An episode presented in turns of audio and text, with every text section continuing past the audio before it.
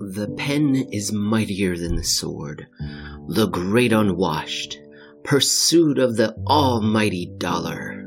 These are phrases we have all heard, and they come from a single source, nineteenth century English writer and politician Edward George Earle Lytton Bulwer-Lytton. Bulwer-Lytton was a successful novelist, poet, and playwright. His political accomplishments included nine years in Parliament, serving as the British Colonial Secretary, and being offered and turning down both a lordship of the Admiralty and Crownship of Greece, King.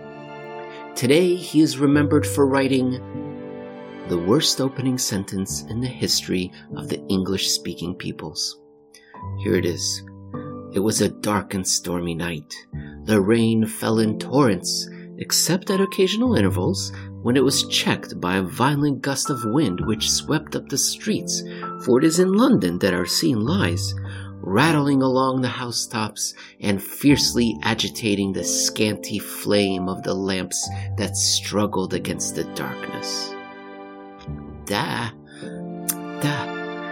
Episode fifty-four reviews articles by Jeff Snider covering the Treasury inflation-protected securities curve inverting, the lifespan of a post-two thousand eight reflation, the curious appreciation of the Chinese currency, as well as how Fed officials in nineteen thirty-seven convinced themselves of an impending inflationary storm in the middle of an economic depression.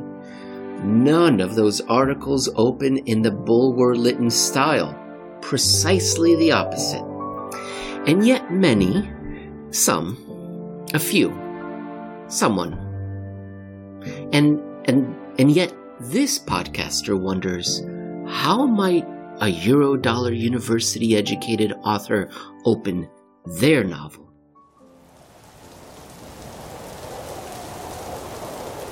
It was a dark and stormy depression.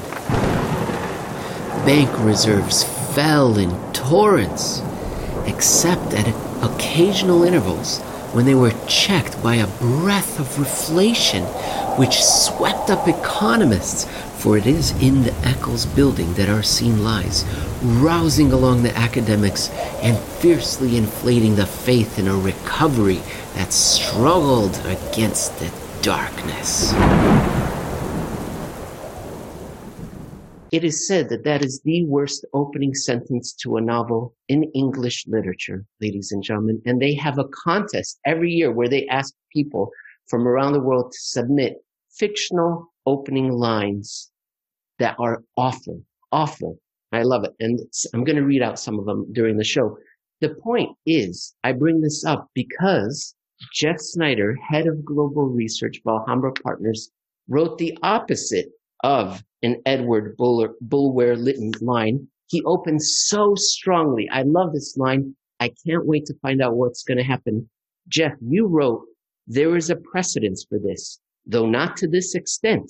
It has reached a record. Jeff, I want to know what's going to happen next. Tell us the story. What are we talking about? Well, first I thought you were going to uh, you're going to put me in the same category with the poor guys, because I know uh, anybody who writes for any limited amount or even the small amount will tell you opening lines are tough, and more, more often than not you're going to write crappy ones than good ones. The good ones are few and far between. So I think we could probably put a whole show in, you know, really bad bad writing. Just in my catalog alone. So I thought that's where you were going, Emil. I would never do. I would if I would do that. Maybe to we you, should, Jeff, but I would warn you ahead of time. I wouldn't do that to you without warning. Maybe the next episode. But I love okay. this opening. I, I wanted to know. Whoa, a record in finance? What's going on? It's kind of an obscure record, but I think it's an important one because it's it's something that we're all talking about. We're all hearing about, which is. Is inflation about to be unleashed upon the world for the first time in a very long time? And when we start with some of the, you know, more visible indications like copper, so we've talked about that before, oil prices, which just seem to have uh, no boundaries anymore, it looks like, hey, something's really going on here. There's an inflationary monster lurking. And oh, by the way, it's in the bond market. We're starting to see TIPS inflation break-evens break out to not just multi-year highs, which don't mean as much as they sound, but in the five-year break even, it's broken out to a decade high. which kind of sounds like, okay, something's really going on here. So what is it that's ha- are we seeing inflation finally escape? Are we seeing all this money printing finally coming home to roost, pent up demand, all these other kinds of things, other kinds of issues which seem to be pointing in the direction, or at least the opposite of direction of where we've been stuck over the last thirteen or so years? Let me read out to you the twenty twenty winner of the award, the grand prize. Are you ready? Her Dear John missive flapped unambiguously in the windy breeze, hanging like a pizza menu on the doorknob of my mind. I love it. Forgive All me. Right. For I don't know it. if I've ever written anything that awful. Probably something close, but not that bad. That's this good. Is a masterpiece by Lisa Kluber of San yeah. Francisco, California. Oh, Jeff, you mentioned oil. You mentioned TIPS. We've talked about it in previous shows. Just very quickly, TIPS.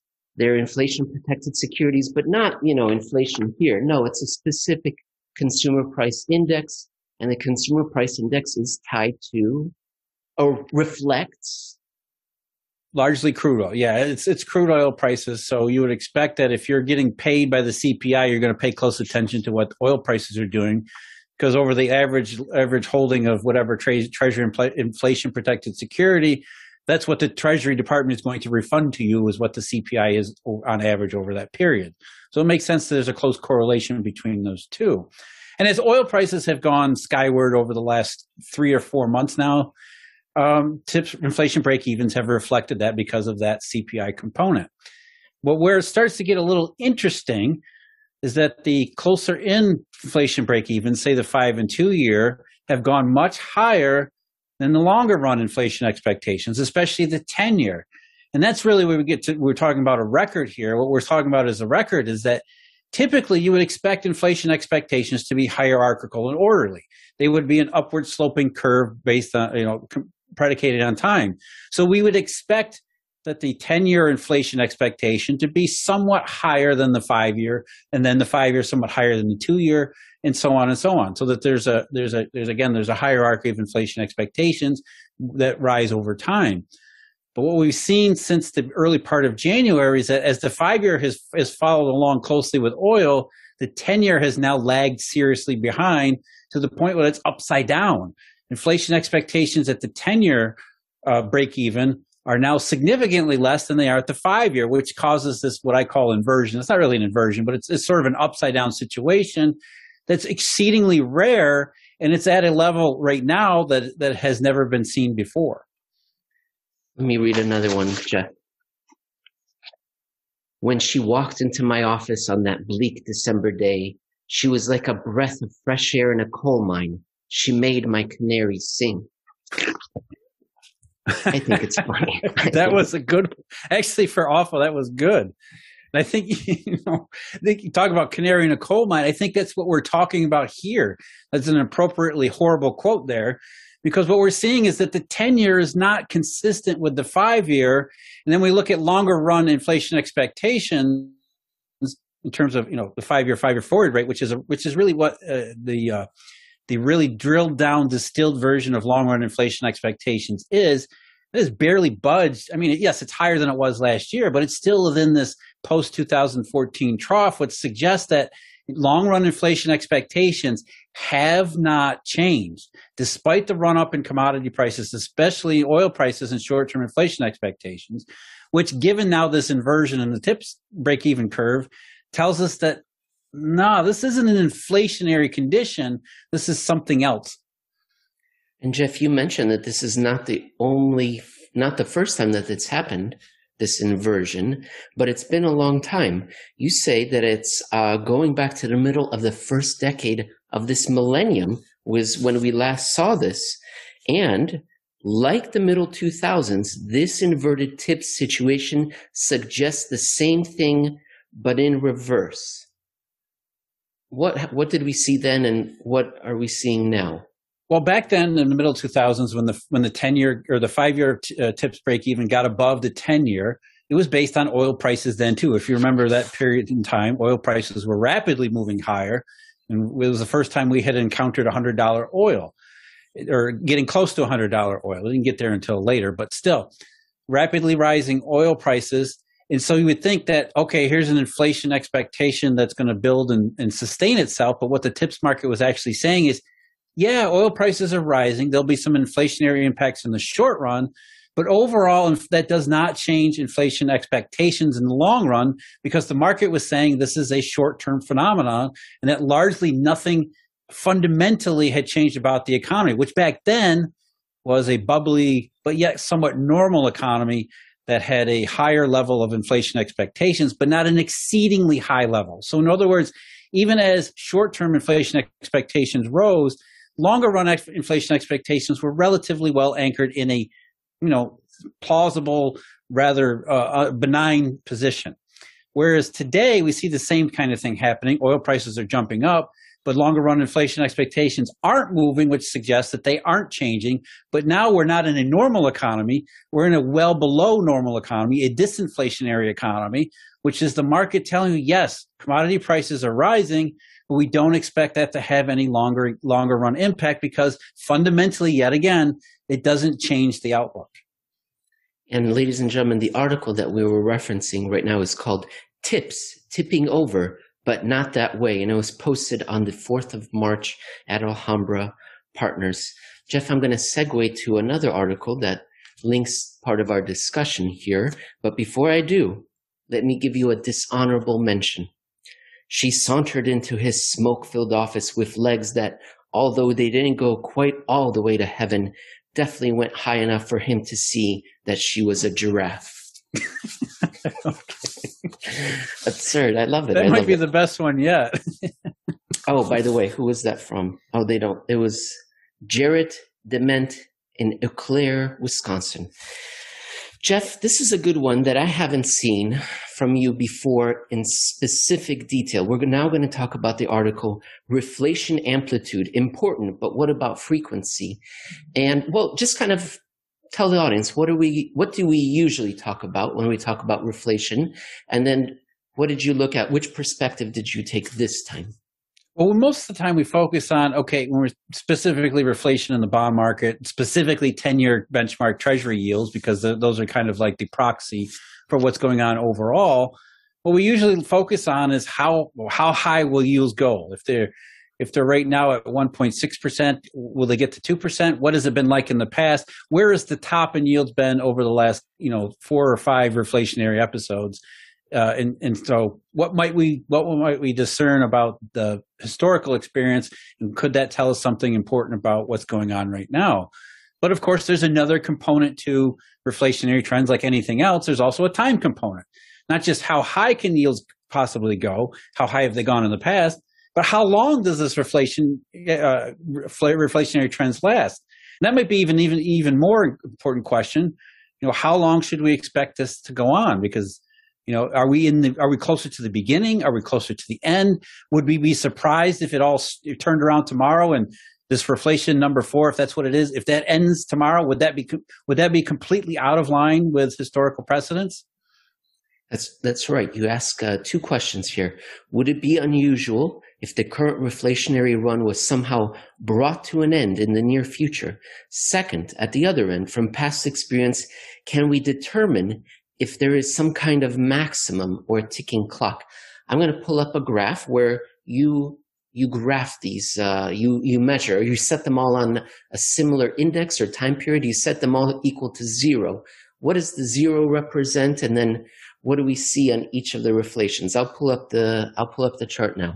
Yeah, for simplicity's sake, we're, we're just measuring the ten-year treasury yield because, again, that's, it's, it's, it's a, probably the best proxy for what we're trying to get at. And what we're looking at is, okay, if ten years is sort of our proxy for reflationary periods, or even, you know, the opposite, if we set them to zero, the zero is simply where they hit their lowest yield. Mm-hmm. And it, for in uh, reflation one B, you can see it's October of two thousand ten. For reflation two, which followed it, that was May of twenty thirteen, the so-called taper tantrum that wasn't a taper or a tantrum. And then the current one actually bottomed out in last August, August fourth of twenty twenty. What you see in these these these inflation uh, reflationary episodes I've highlighted here, obviously, first of all, amplitude, they've got much higher than much much higher than we are uh, anywhere close to now. But in terms of time, you know, these are relatively short reflationary periods. I mean, Reflation one B, what I call one B, is what came uh, from uh, October two thousand ten until early two thousand eleven. And that was the Q E two sort of episode. Q E two falls entirely within that range. And you can see that was, a, that was over within a matter of a few months. That's all it lasted. Now, in terms of amplitude, you can see the ten-year Treasury rose, you know, quite significantly, about one hundred twenty-five basis points. So it was a significant sell-off, but it didn't take all that long. And after February eighth, uh, Treasury yields started to fall again. In fact, they would end up much, much lower over the next couple of years. Same thing with the two thousand thirteen reflation number two. You see, again, it's a pretty substantial sell-off where rates started out, you know, somewhere around one and a half and got up to a little bit over three percent by the end of two thousand thirteen.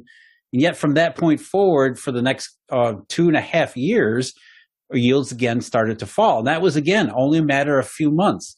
So on the shorter end of the historical scale, in the post-crisis period, what we see is that, yeah, reflations can be short and sharp and violent.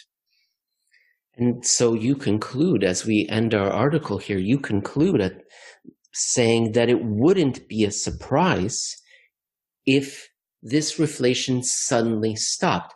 That sounds bad, but then you come back and you say it could also continue, and that might be worse. Here, on the other hand, if there are no further serious monetary problems, this could go on for well more than a year, more than several years.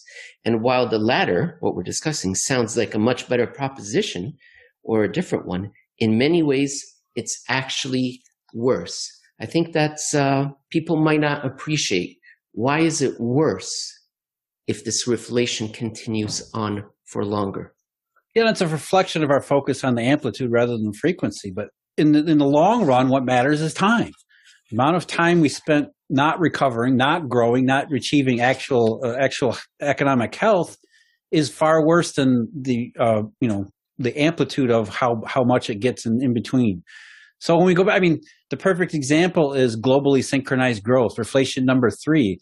That was the longest one. It lasted from the middle of twenty sixteen until almost the end of twenty eighteen. So, I mean, it was an extensive, really lengthy um, um, reflationary period, but it, you know, all it did was squander that much in terms of time. We're talking about two plus years wasted on, you know, hearing about inflation, hearing about recovery, many people getting prepared for it. And then at the end of it was yet again another false dawn. So it was, it's, it's, it was wor the worst case is more in terms of time than in fact the, the the fact that it actually came up short, because I think we knew it was going to come up short anyway. That last point, that's the key, Jeff. It's not like it was two years of rip roaring good and then suddenly a shock threw us down. No, throughout, starting, well, throughout, but at least from towards the end of twenty seventeen, things started to creak and crack. That suggested it wasn't going to really happen. Uh, Jeff, let me read a final sentence from our contestants from twenty twenty, all trying to get that grand prize of the worst sentence, fictional sentence to opening of a book. This is a dishonorable mention. Let me read this one. I thought you would appreciate this one. It's from Sue Doanim in England. Quote, "The quantum flux field of the post-Einsteinian hyperdrive has gone asymptotically, and we are in danger of approaching singularity as described by the Schrodinger equations," cried Captain Quirky, having no clue what he said, only knowing it sounded sciency, secretly crossing his fingers behind his back and hoping there were no physicists reading because he didn't want any pedantic letters saying it was nonsense. A lovely. That was a good one. Lovely, yeah, contest. Every time you you sneak in an asymptote, that's always good. That's always always potential for both confusion and comedy. Is there any confusion? Is there any comedy? Is there any? Are there any asymptotes in China? That's where we're going to turn to next in part two of this episode, to see if some of the leading indicators, some of the monetary measures, what they're telling us about this current reflation. Jeff, let's talk about what's happening in China right now. We're going to take a look at a monetary measure that's kind of, uh, what would the word be? Technical, science-y, science-y. It's very hard to follow. It's very shadowy, difficult to understand. Thank goodness you're here. You're going to help us. Jeff Snider, the head of global research at Alhambra Partners. And then we're going to look at P M I scores, which are easier to understand. Jeff, the article we're going to start out with is, what if C N Y's back door still isn't a big enough exit? And this is on March second. It was posted at Alhambra Partners. And Jeff, it's, I guess it's supposed to be shadowy, right? Because this is something that the People's Bank of China is doing, but doesn't want us to know about it. Now, what is it that we see on the surface? What is it that's in popular media? And then we're going to get into what you think might be happening behind the scenes. Well, the biggest, the big discrepancy we're really investigating here is the fact that the Chinese currency has surged, surged. I mean, it's gone, it's gone almost vertical and been steadily vertical since around the end of May last year. And what that suggests is, hey, the world is getting better. The world is recovering. There's a flood of dollars heading inside into China, except the discrepancy is they're not showing up in the P B O C's balance sheet, which they really should. There really should be rising foreign reserve assets if that's what's going on in the currency. If the currency is being driven higher by dollar inflows because there are more dollars available, especially for Chinese counterparties, they would end up on the central bank's balance sheet. As you can see, before we got into Eurodollar number three in twenty fourteen, that's exactly how it worked. More reserves, higher China, or, uh, the higher the C N Y went traded against the dollar, because those two things went together. Dollar inflows, C N Y up, world economy good. These things all happened together. And then since the middle of, since really around twenty thirteen, twenty fourteen, China has experienced only outflows, which aren't really outflows, it's just dollar tightness that the uh, authorities are trying to do their best to deal with, which we'll get into in a minute. Only that, you know, uh, again, you have the reverse. Not only the dollars flow out of the P B O C, out of China, suddenly C N Y is no longer dependably rising. It starts to fall, except for it's been broken by these periods, especially in twenty seventeen and again in twenty twenty, where we're wondering what's happening. Because you can clearly see C N Y re- rebounds, but there's no dollars flowing onto the P B O C's balance sheet. So we're, we're left to wonder what's going on here. Jeff, you made a beautiful graphic, but it's a little bit hard to follow. But I think it's important to just uh, talk through it. Would you mind talking about what this is? Because I think it's very impressive, and it kind of gives us a sense of what should be happening. Is that right? And then we're going to go through this article and look at this graphic again as to what is happening, or, or how different, uh, what would we, channels are being cut off. But what are these channels? What are we yeah, looking at? Yeah, we'll start at? with sort of the pre twenty fourteen framework. And what it really was is that, look, dollars wanted to find a home offshore. China was a good home for dollar investments because the Chinese wanted the dollars. Uh, dollar people, uh, banks that had dollars were looking for places to put them overseas, rapidly growing economies, so they were thought to be low risk, high return. And so the Eurodollar market supplied endless, endless, boundless sources of dollars for Chinese purposes. But, but the way the Chinese system works is that, look, the, the C N Y does not directly float against the dollar. It's a limited managed float. So that means that there are daily basis, the, the, the People's Bank of China is, you know, taking in a lot of the dollars that show up onshore. And so it, it's some of the dollars end up in the uh, banking, the uh, Chinese banking system. Some of the dollars end up in the P B O C's balance sheet, which then the P B O C invests in U S treasuries. So there's sort of a harmony here. More dollars go in, the more we see it on the P B O C's balance sheet. And since foreign reserve, foreign reserves are the largest proportion of assets on the central bank balance sheet in China, that's also the basis for internal currency, which is the right side of the graphic that you're showing. Because the more foreign assets that are in the P B O C's hands, the larger the P B O C's balance sheet becomes, which means more liabilities. And on the liability side, obviously, is bank reserves and physical currency.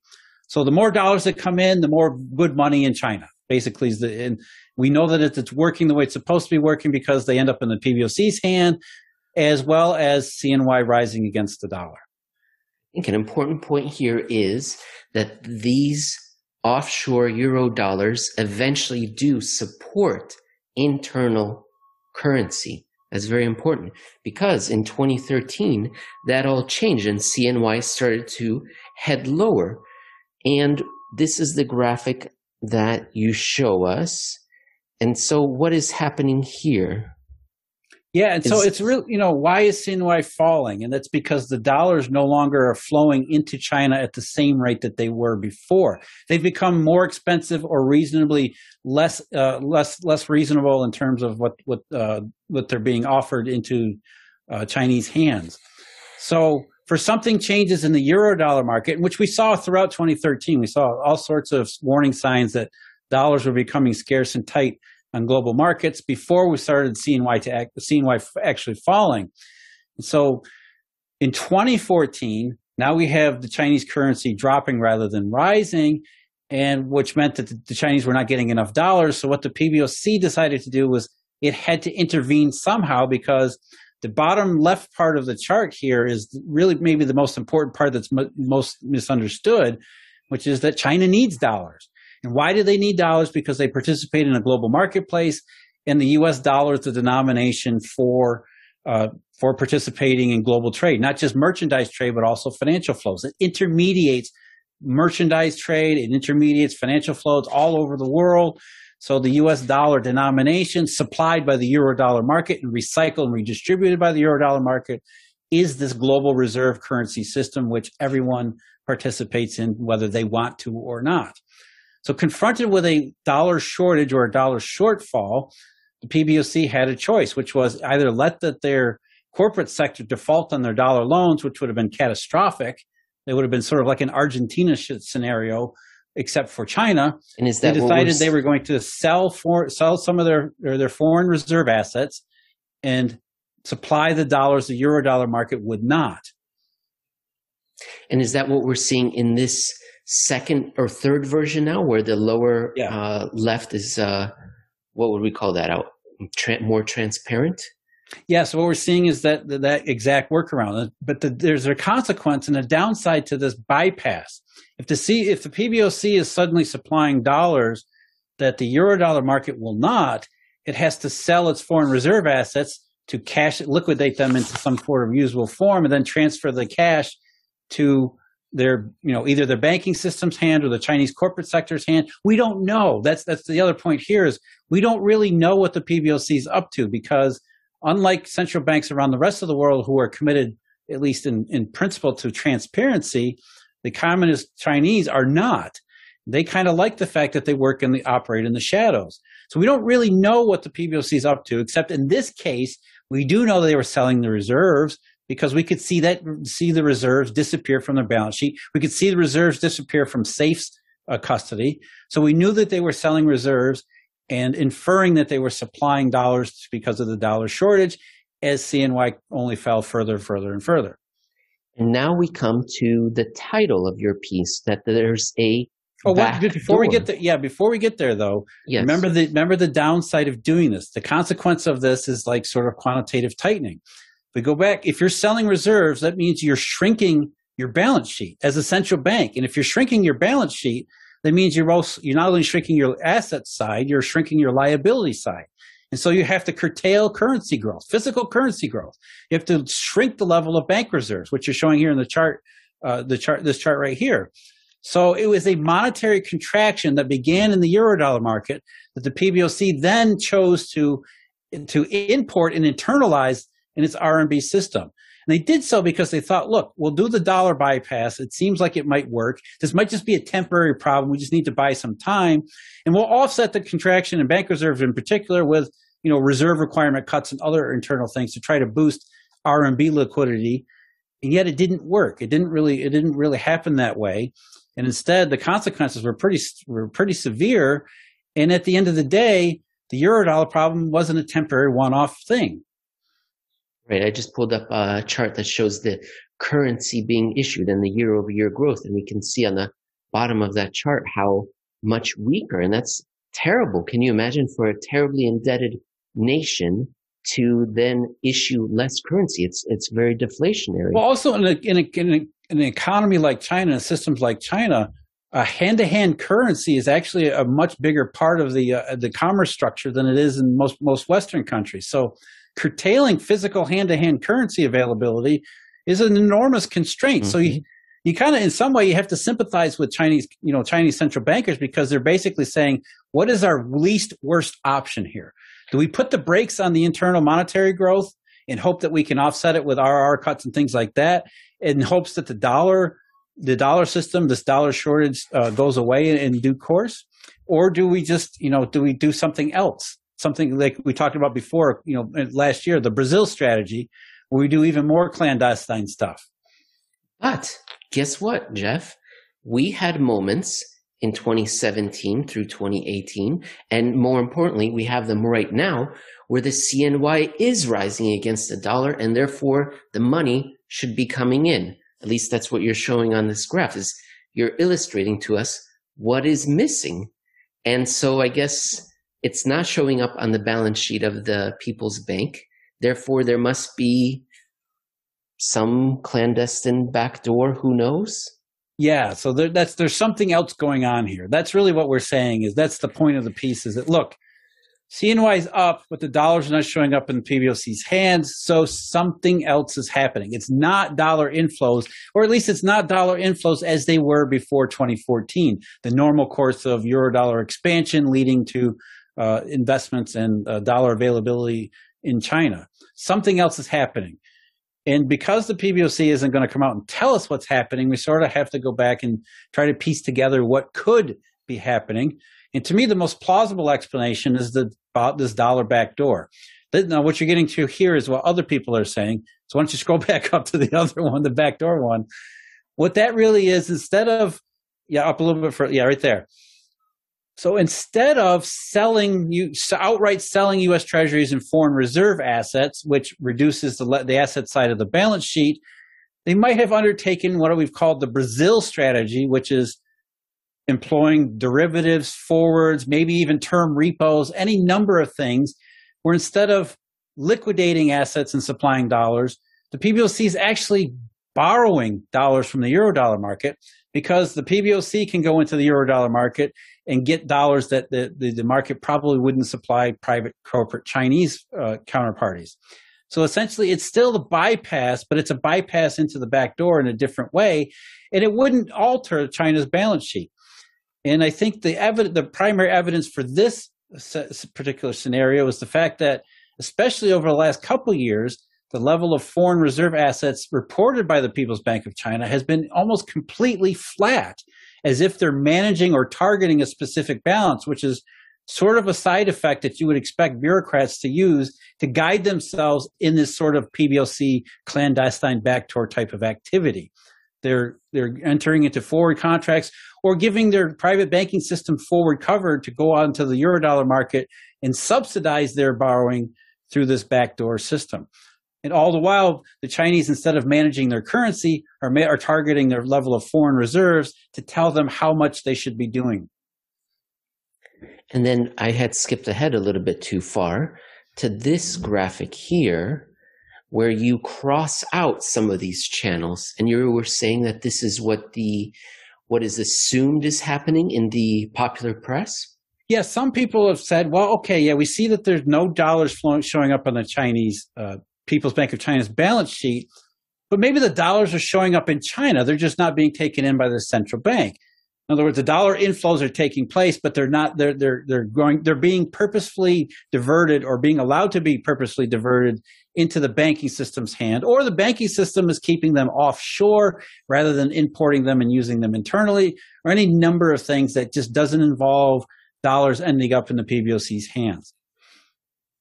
Jeff, though, we do have a little bit of a problem, and let me get to it. I suppose I don't need to show it on the graph, but the point is that the currency has paused in its appreciation uh, sometime around early January, and that's no coincidence. We've seen a number of things happen since January that indicate the reflation is struggling. Or it's cha- something has changed. I think that's probably the best way to put it. Is we look at You go back to early January, you see a whole bunch of stuff where we think something has changed here. You, you know, especially going back to, you know, early November, the last couple of months of twenty twenty, it seemed like dead set, un, unequivocal, unequivocal reflation in a lot of things, especially commodity prices, you know, inflation expectations and things like that. But then, you know, the dollar too, between uh, uh, early November and sort of the end of the year, had started falling again as well across a broad range of currencies. But then early January, now the dollar catches a bid, uh, C N Y no longer is rising, T-bill rates plummet. I mean, there's all sorts of things that are starting to say, yeah, if you look at the long end of the Treasury curve or, you know, five-year TIPS inflation break-evens, it looks like inf- reflation has continued undeterred. But now we're starting to see some dollar indications that are there's very reminiscent of early twenty eighteen again. It's not just China. We see it, as you point out in another article, that the real has tipped, or I'm sorry, tipped, peaked and tipped over. Yeah, any that number. Same time period. It's, it's actually a broad. If you look at the trade-weighted U S dollar, for example, not just the, not just the um, trade-weighted emerging markets, but even the even the one that includes the euro. The euro itself has mm-hmm. traded differently since around the same time. And in fact, if you if you draw a chart with the euro and C N Y together over the last five years, they correspond very closely. Not exactly in the short run, but over the long run, there's a very good correlation. So since the early part of January, we're seeing some things that say, okay, the P B O C is doing things in its back door, and that has some other kinds of consequences too, because as we know in economics, there are always trade-offs. If the P B O C was going to do the original bypass, which is to sell reserve assets, the trade-off was internal monetary constraint, which was a big problem in twenty fifteen and twenty sixteen. So if the P B O C instead says we're going to target reserve levels, then there are trade-offs to that as well, which is if things start to go awry, as they did in early twenty eighteen, you really don't have much room or much margin for watching essentially helpless as the currency turns around and plummets again, which is exactly what happened in early twenty eighteen. C N Y that had looked for a very long time as if it was, you know, unstoppable on its rise again, its resurrection from its depths of late twenty sixteen, all of a sudden turned around almost one hundred eighty degrees and began to plummet, a breathtaking plummet that brought it down to, you know, a, a, essentially a, a, a multi-year low by twenty nineteen. So if the Chinese are doing the same kind of thing now, and we're starting to see some risks rise, as, we, as we've, we've been talking about, not just, you know, specific to China, but globally, dollar system indications of illiquidity rising in many places. What is C N Y's vulnerability with essentially the naked, hollow backdoor in, in operation over the last seven, eight months? Now, believe it or not, Jeff, our most popular uh, audience or largest number of listeners, according to the statistics, is not in China, but in the United States. And so people in the United States might be saying, China, you know, well, I don't care. What does that affect me? And I heard that their P M I didn't do so well. Guess what? Our P M I did fabulous at this for the same time period. So too bad, China, we are decoupling from you. And you talk about P M Is, China, the United States, and more importantly, decoupling, and that this isn't the first time we've been through this story in an article called There's Two Sides to Synchronize, posted on the first of March at Alhambra Partners. We don't have much time in this section, Jeff, uh, so we won't get into the nitty-gritty of it and go through each of the numbers. But basically, decoupling, the P M I in China's tipping downward. The P M I in the United States is surging higher. What, what sh- has this happened before? Well, it's actually a regular occurrence. In fact, it's it's almost a it's perfectly predictable. The Chinese economy seems to dip tip downward before the U S economy by a matter of, you know, eight, nine months, maybe to a year. So it's not at all uh, not at all unusual to see those two diverge. In fact, it's it's, it's practically historical. That's that's kind of how it happens. And really, reflation and decoupling go hand in hand. But the point of that is, though, when we start to hear decoupling when in the reflationary context, it's usually when reflation is starting to die out and change over to the next uh, Eurodollar global dollar shortage stage. So the fact that we're starting to talk about de- decoupling already, at least, you know, initially, you know, the, this whispers of decoupling, you know, maybe there's a stumble in China. No, by the way, today the Chinese authorities announced that the, their official infl- uh, official G D P target for two thousand nineteen or two thousand twenty-one is going to be just six percent, which is a lot less than maybe a lot of people were thinking. So again, we're starting to see eh, maybe things are not progressing in China as much as we had, maybe many people had been expecting or hoped. And what that leads to is that Chinese go first. If the Chinese economy starts heading toward a downturn, you can pretty well expect that eventually the global economy will resynchronize in that direction, just as it had done in twenty eighteen. You know, Chinese P M Is were sinking early part of twenty eighteen, while U S, especially the I S M, was soaring right through the middle and on into uh, early autumn, before eventually the U S started to catch the same disease that had already ravaged the Chinese system. That's right. In your article, you go over how this happened, and you give numbers and dates, how it happened in twenty ten, twenty eleven, Eurodollar number two, Eurodollar number three in twenty fourteen, Eurodollar number four. And at Eurodollar number four, well, it's tough. When you're out there in the public and you say things, you're going to get tripped up. But here we have Mohammed El Aryan saying, in addition to highlighting the strength of the U S economy, because the P M I was so strong, this also points to a more general theme of divergence in advanced economies, economic performance, and policies. Well, that was in September of twenty eighteen. I want to be, the divergence wouldn't last very much longer. Yeah, Jeff, and that's really, that's the, the overall point. Reflation and decoupling go hand in hand. That they, this happened, this has happened every time, except when you start to hear decoupling, that already means something is already going wrong. It's a trigger warning, but in a different kind of way. Uh, Jeff, just tell the people, the P M I that came out in China right now, it was a fifty-one point four. And people, if they hear that, they'll say, that's above fifty. I know if the P M I scores above fifty, that means expansion. Therefore, China's expanding. Good. Jeff, where does fifty-one point four rank in uh, modern Chinese history? I believe it's, what, the third or fourth lowest in their entire history. So it, it's really, it's not a good number by any stretch, nor is the, uh, the, um, the, the slope of the descent. It has lost something like six points in just two months.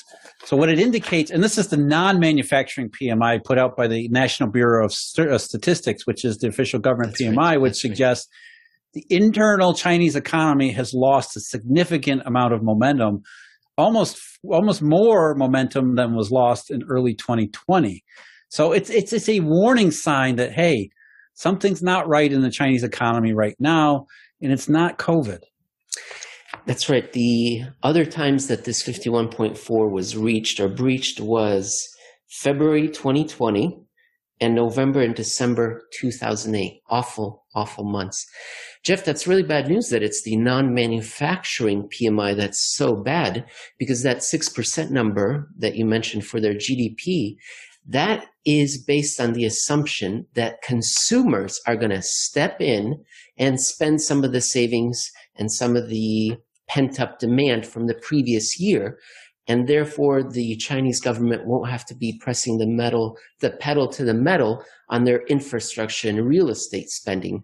So if this P M I is signaling that the people in China are not really feeling it, consumption demand, then it's possible that the government may need to do a U-turn and go back to the fixed asset investment spending and raising their, their debt to G D P levels on unproductive investment just to keep the lights on. I know that they're counting on consumers to carry this year.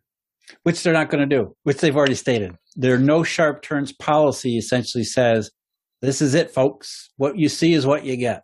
So if the China's going to be, do at best six percent G D P growth this year, which you and I were talking about earlier, they're going to hit six percent because they can do that. They can make their G D P whatever, whatever, whatever they want. But as we were saying, will it be a legitimate six percent? I, I have my, my doubts. And the downstream consequences of that for the rest of the global economy are much more severe than maybe most people anticipate, especially in the United States, because we think of ourselves as, you know, an island unto our, an island unto its own economy, when that's not really true. So if the Chinese are in a situation where they're basically telling us at the outset of twenty twenty-one that things aren't going all that well to start with, and we don't, even when they were going well, we didn't expect them to be all that well to begin with for this year, it's, it's a, you can understand why there might be growing risks being priced into these various markets around the Eurodollar world. Let me just tease out one word that you mentioned there. You said that it would, will it be a legitimate six percent? And I think that we both agree it will be a legitimate six percent. They will have six percent more economic activity than they had last year, but it'll be unproductive activity. Uh, do you, do you agree that, that that's, that's what we mean by legitimate? It's not that they're lying, yeah, I think. And there's an artificiality to it. On top of the fact that six percent after last year means you're two years in a hole rather than getting back out of the one that you just dug out, dug, you're trying to dig yourself out of. So six percent in twenty twenty-one after doing only two or two and a half or three percent in twenty twenty means you're even further behind where you are supposed to be according to Western economists and Western expectations. So the Chinese are only getting further and further behind, which causes, again, enormous amounts of downstream problems through the rest of the that ripple through the rest of the global economy. Western economists and Western expectations are for some sort of inflationary fury to take place right now. And I wonder if the Treasury Department may be picking up the phone and calling the central bank, the Fed, and saying, you know, we don't like where these uh, Treasury yields are going. Maybe you can do something to take care of that. Maybe some yield curve control. That's kind of what we're going to talk about in part three. So, dear audience, stick around for that. Uh, ladies and gentlemen, within the past few weeks, the European Central Bank, some important executives, including Lagarde, came out and issued some statements saying, we don't like where these sovereign bond yields are going, and they're not going to be going that direction. We can assure you of that. So it was sort of a de facto yield curve control statement. Don't think about it, market. That's what they were saying. And Jeff Snider, head of global research for Alhambra Partners, in a recent article, you wrote an essay for Real Clear Markets that's called There's Precedent for Yellen Demanding a Central Bank Rescue. And you posted that on the fifth of March. You take us back to an example of when something like this happened in the United States, when the Treasury Department said, we've got bills to pay, a lot of them. We're taking on a lot of debt. We're, we're, we've got a new deal, and these yields are rising, and we don't like that. So you, central bank, do something about that. Jeff, uh, tell us the story. Where do we begin?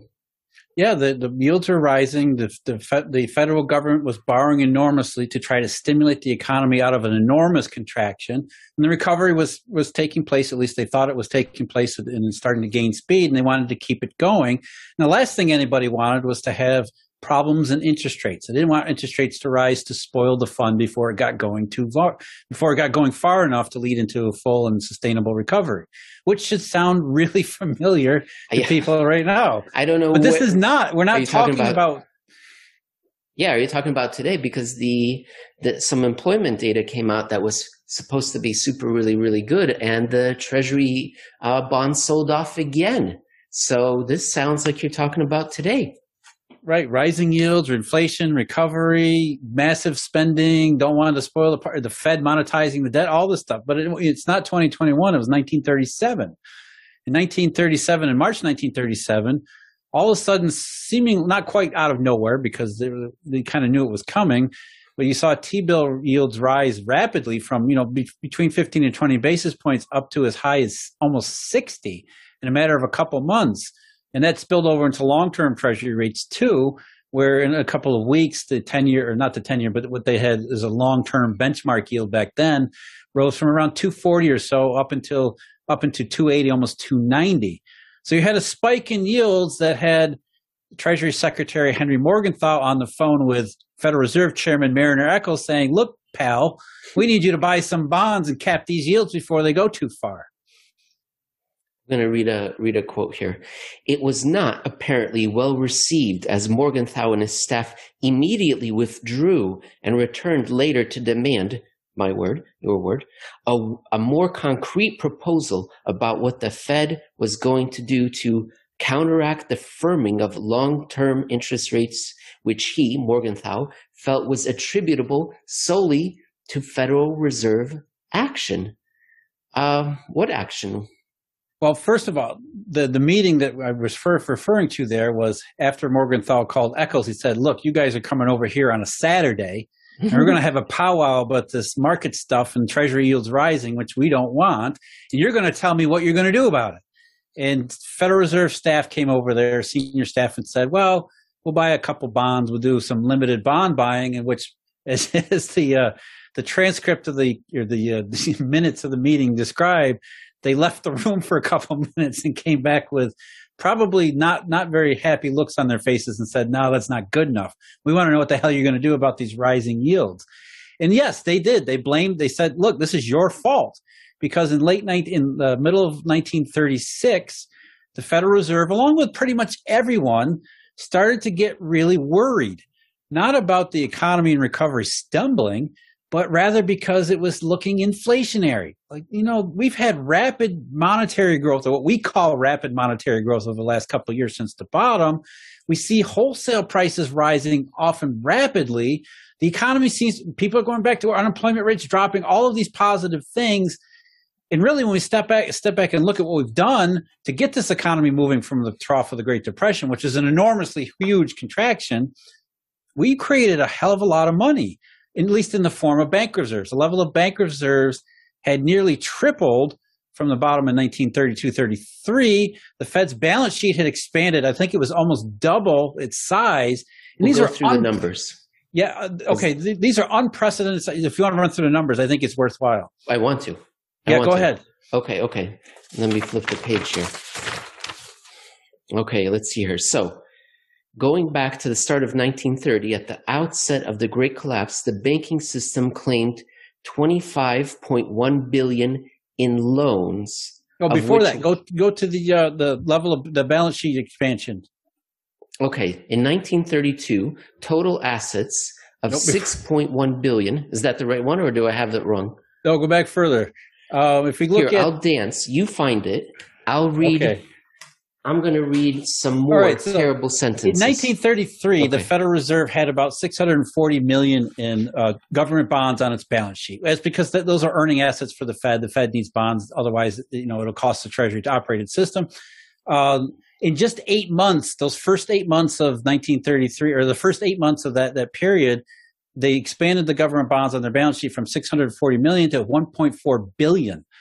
And that, you know, it doesn't sound like a lot, but back then these were enormous quantities. And then in the middle of nineteen thirty-four, they did it again, sort of a, Q, a Q E two during the Great Depression, where they, re, they increased the volume of government securities in their stock to two billion dollars by March, March nineteen thirty-five.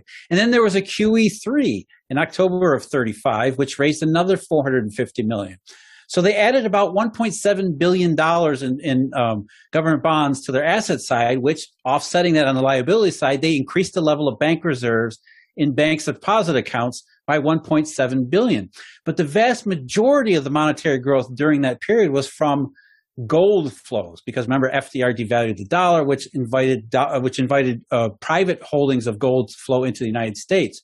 So in nineteen thirty-two, the Federal Reserve said, look, we've got three point three billion dollars in our own reserves, which include mostly gold, and total assets of six point one billion dollars. So the Federal Reserve's balance sheet was six point one billion dollars in thirty-two.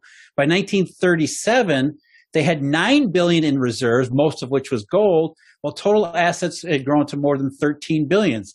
So they had, you know, they had more than doubled the size of their balance sheet, which is, you know, sort of like what the Federal Reserve has done over the last dozen years. And that was their focus, right? They were looking at what happened in their balance sheet, and they thought that, compared along with what we're seeing in the economy, suggests an inflationary fire yeah, can't look, we, be too we far away. We tripled the level of bank reserves that banks have. It went from two and a half billion to around seven and a half billion.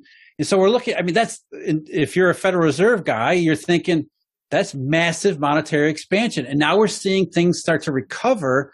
So we, instead of worrying about nineteen thirty-two again, in, in nineteen thirty-six, we're going to start worrying about nineteen forty looking like out of control, under fire inflation. And so they decided as early as nineteen thirty-five, they raised the prospect of, hey, we might need to do something because we've, we've created too much money. There's too much money. There's too much federal government activity. The feds are going in overdrive. The New Deal two point oh is coming. You know, nineteen thirty-six election forward. Roosevelt won his second term and promised to do even more. It was looking like, you know, there was no way we could possibly avoid an inflationary uh, situation unless we do something right away, which they decided in thirty-six. They were going to raise the reserve requirement, because if we've got seven and a half billion in reserves, rather than allow banks to ever use them, we'll lock up a bunch of them so that they can't, and that will that will uh, cut off this inflationary. It will nip this inflation in the bud before it ever becomes a problem. And now we're getting to the numbers that I jumped to earlier on, which I think are the most exciting numbers here. Which is the, I think the theme of Eurodollar University is that yes, here's the central bank. They're doing crazy things, but here, all around, is the private banking system, and it's doing something completely different. And why doesn't the central bank ever look at what's happening? And those two things are related, space? Right? Because everything else is is under disarray. Everything else is in disarray and not working. That's why the central bank is doing crazy things. It's not because they're printing money. It's they're reacting to the same thing and saying we need to do something. And so I think these all these things actually do fit together really well. Jeff, quick question. Philosophically, why was the central bank wanting to be ahead of any inflationary pressure? Were they just scared that it would go from one percent, two percent, eight percent, sixteen, thirty-two percent? I guess maybe Germany just a few, a decade ago, I guess maybe that's what they were worried about. But even today, right now, we it's in the news, it's in our financial media. There's a lot of talk about President Biden's stimulus and how large it'll be, and maybe it'll be inflationary. Why don't we hold back a little bit? Why, why the urge to step in now before seeing the actual results? Is inflation going to run away? I...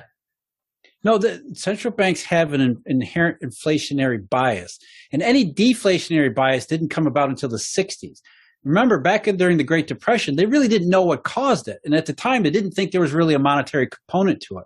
And hmm. so it's, in terms of monetary policy, it's always looking at inflation. And again, as you just pointed out, the German experience in the early twenties, the Weimar experience with hyperinflation, that was fresh in everyone's mind, especially for monetary policymakers were thinking, that's our job. Our job is to keep inflation away. This, this contraction, depression stuff, maybe that's not us. We don't really know.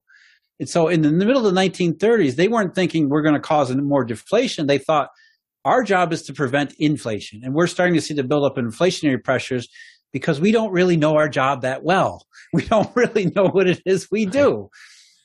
Yeah, but but okay, you're seeing a buildup in inflationary pressures, but not they're assuming inflation. They're, why right, why the assumption? Why? That's my question. Does inflation run away? Is it unstoppable? Or why not wait to see it taking place, then step in? The idea is that you have to be ahead of the curve, because if, if you if you wait until you actually see the inflationary pressures become obvious, it's too late, too late. And that's always been the, right. the even now, that's that's always been the operative uh, assumption for monetary policy, is that especially in this era of expectations policy, you have to lead. You can't wait to see the inflation, because by the time you see it, it's too late. And it's been, it's been a, a part of the central bank ethos for a very, very, very, very long time. How about we come up with a new policy? If you're in a depression, you wait to see it. You see the whites of their eyes. And then well, that's if kind of average inflation targeted, right? That's the Fed is starting to say, look, you know, oh. we're, we don't admit we're in a depression. We admit we're in an inflation shortfall. And to try to get out of it, we're saying we're going to not we're not going to react until we actually see it. We need to react. That's really what average inflation targeting is. Is the Fed is trying to make sense of these two, what it used to think are a contradictory situation, but it really is consistent. The Fed doesn't do money, doesn't understand its job, and that's why we have an inflation shortfall, and thus produces this latest turn, which is, oh, we have to see inflation before we actually do anything.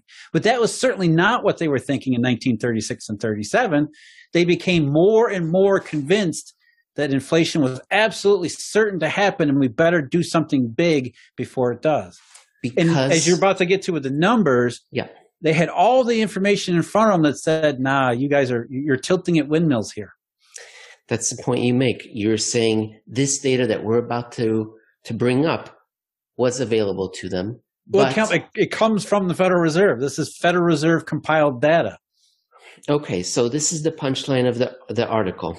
So going back to the start of nineteen thirty, at the outset of the Great Collapse, the banking system, which Jeff and I feel is the primary creator of money, claimed twenty-five point one billion dollars in loans, of which four point one billion dollars was various government obligations. No, in addition, four point one. So it's twenty-five billion dollars in loans, as well as four billion dollars in uh, government obligations. Very well. Okay. Then at the bottom, in March nineteen thirty-three, banks reported just twelve point nine billion dollars in loans, but interestingly enough, an increase in government securities to six point nine. So they went from twenty-five point one to loans to twelve point nine, but government obligations from four point one to six point nine. Now here we are in March nineteen thirty-seven. They claimed thirteen point seven billion dollars in loans. And again, this is the banking system. So thirteen point seven with twelve point seven in various treasuries. Do I have all that right? Yep. So loans essentially collapsed by half, which was the Great Contraction, the devastating deflationary consequences of the Great Depression. And then afterward, during what was supposed to be a recovery, there was barely any recovery in lending at all, mm. while the banking system was only too happy to buy up whatever the government was selling, which again should sound very familiar. Well, why were they – we talked about this, I suppose, and you bring up a great example here of a, of a quote. Let me read this quote here, and it explains why they were buying government securities. They were also buying not just government securities. In this quote, in discussing the motion, Governor Norris pointed out that while action was not necessary, it was highly desirable as the excess reserves constituted a source of danger. And as an example, he indicated that even now there was some evidence of inflationary results from the excess reserves, especially in the bond market, where a two and three quarters bond of a rural county seat could be sold at a premium, meaning, you know, junk bonds were being bought at a premium. Why were government securities and junk bonds being bought at a premium? Why did why did the because banking system want this? Because the simple fact that they were bonds, they were saleable. They had a liquid marketplace, and that's really, you know, the the interest rate fallacy personified, especially in Governor Norris's case, where he misunderstood the signal the market was telling him. The market was saying, "Look, we're so fearful of another liquidity event, we'll buy even junk bonds because it's a bond. It's not a loan. A loan is illiquid. You can't sell it. You, you can only call them in and hope that whoever you've lent money to repays you in, in, in a sufficient quantity that you can stay afloat." Whereas a government bond or a municipal bond or even a junk corporate bond has a liquid marketplace where maybe you don't get one hundred cents on the dollar if you're forced to sell, but you at least can sell the thing. So the banking system was telling the Fed, we don't want to lend. We refuse to lend. In fact, we only want the high, high, highly liquid instruments, which led to market interest rates falling and falling and falling and falling, going lower, which they misinterpreted as stimulus, inflation, positive, positive things, when we know full well that it was exactly the opposite. It was deflationary circumstances which under, under, under, undercut any inflationary probability. And had they understood just that raw data, I mean, not even granular data, but just that high-level raw data from the banking system and what the banks were telling them. And there's more detail to that, too, if we get into the correspondence system and the way money flows throughout, this, throughout the, uh, the, uh, the banking system to begin with. There was all sorts of warning signs where the banks were telling them, look, things are not right here. Things are not going well here. And so, you know, the idea that they needed to get ahead of an inflationary curve, they were they were tilting at windmills. They were they're fighting inflation pressures that just didn't exist. But from the perspective of the central bank that looks at an inflationary bias and says, we just printed a bunch of money, therefore it must be inflationary because the level of bank reserves have expanded so massively, you know, you could understand why they would make that mistake, even though you shouldn't have any sympathy for them making their mistake, because that's their job. Their job is to understand these things and make wise choices, not to just focus on the number of bank reserves and interpret interpret ghosts of things that aren't possible. That's, I was going to read something similar to what you just said. I thought it was very, very well put. The over-infatuation with bank reserves during the nineteen thirties was itself a consequence of bureaucrats knowing only their numbers rather than the complete extent of their jobs.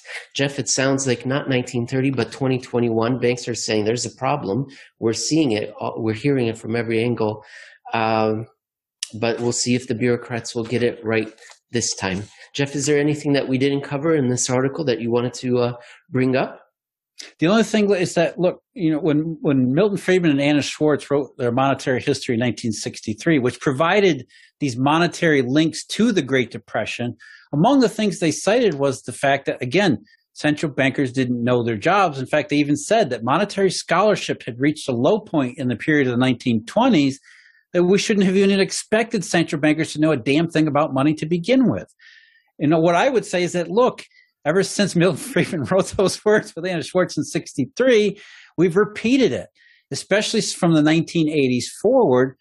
Economics and, and central bankers have let monetary scholarship just drop by the wayside in favor of positive economics and econometrics, which doesn't even include a monetary financial component in most D S G E models to begin with. And so here we have, before we even get to two thousand eight, the same kind of situation where central bankers pretend they know what they're doing, but they really don't. And so ever since we, the, the immediate consequences of that was in two thousand seven, two thousand eight, as well as the aftermath where we get, again, this idea that the economy's recovery, maybe even inflationary during these reflationary periods because of the level of bank reserves, but it never turns out that way because the level of bank reserves are not the complete story, nor would I think, nor do I believe them an important part of it to begin with. If only we had a scholar, a monetary scholar, who had reviewed all this and had promised to Mister Friedman and Missus Schwartz that they weren't going to let this happen again, not on their watch. Oh well, I guess that's that didn't happen. All right, Jeff. Well, I I guess I've taken too many pot shots at Mister Bernanke, and I should sign off before we go even further down that rabbit hole. I had a great time. Let's do it again next week. Okay, take care, Emil.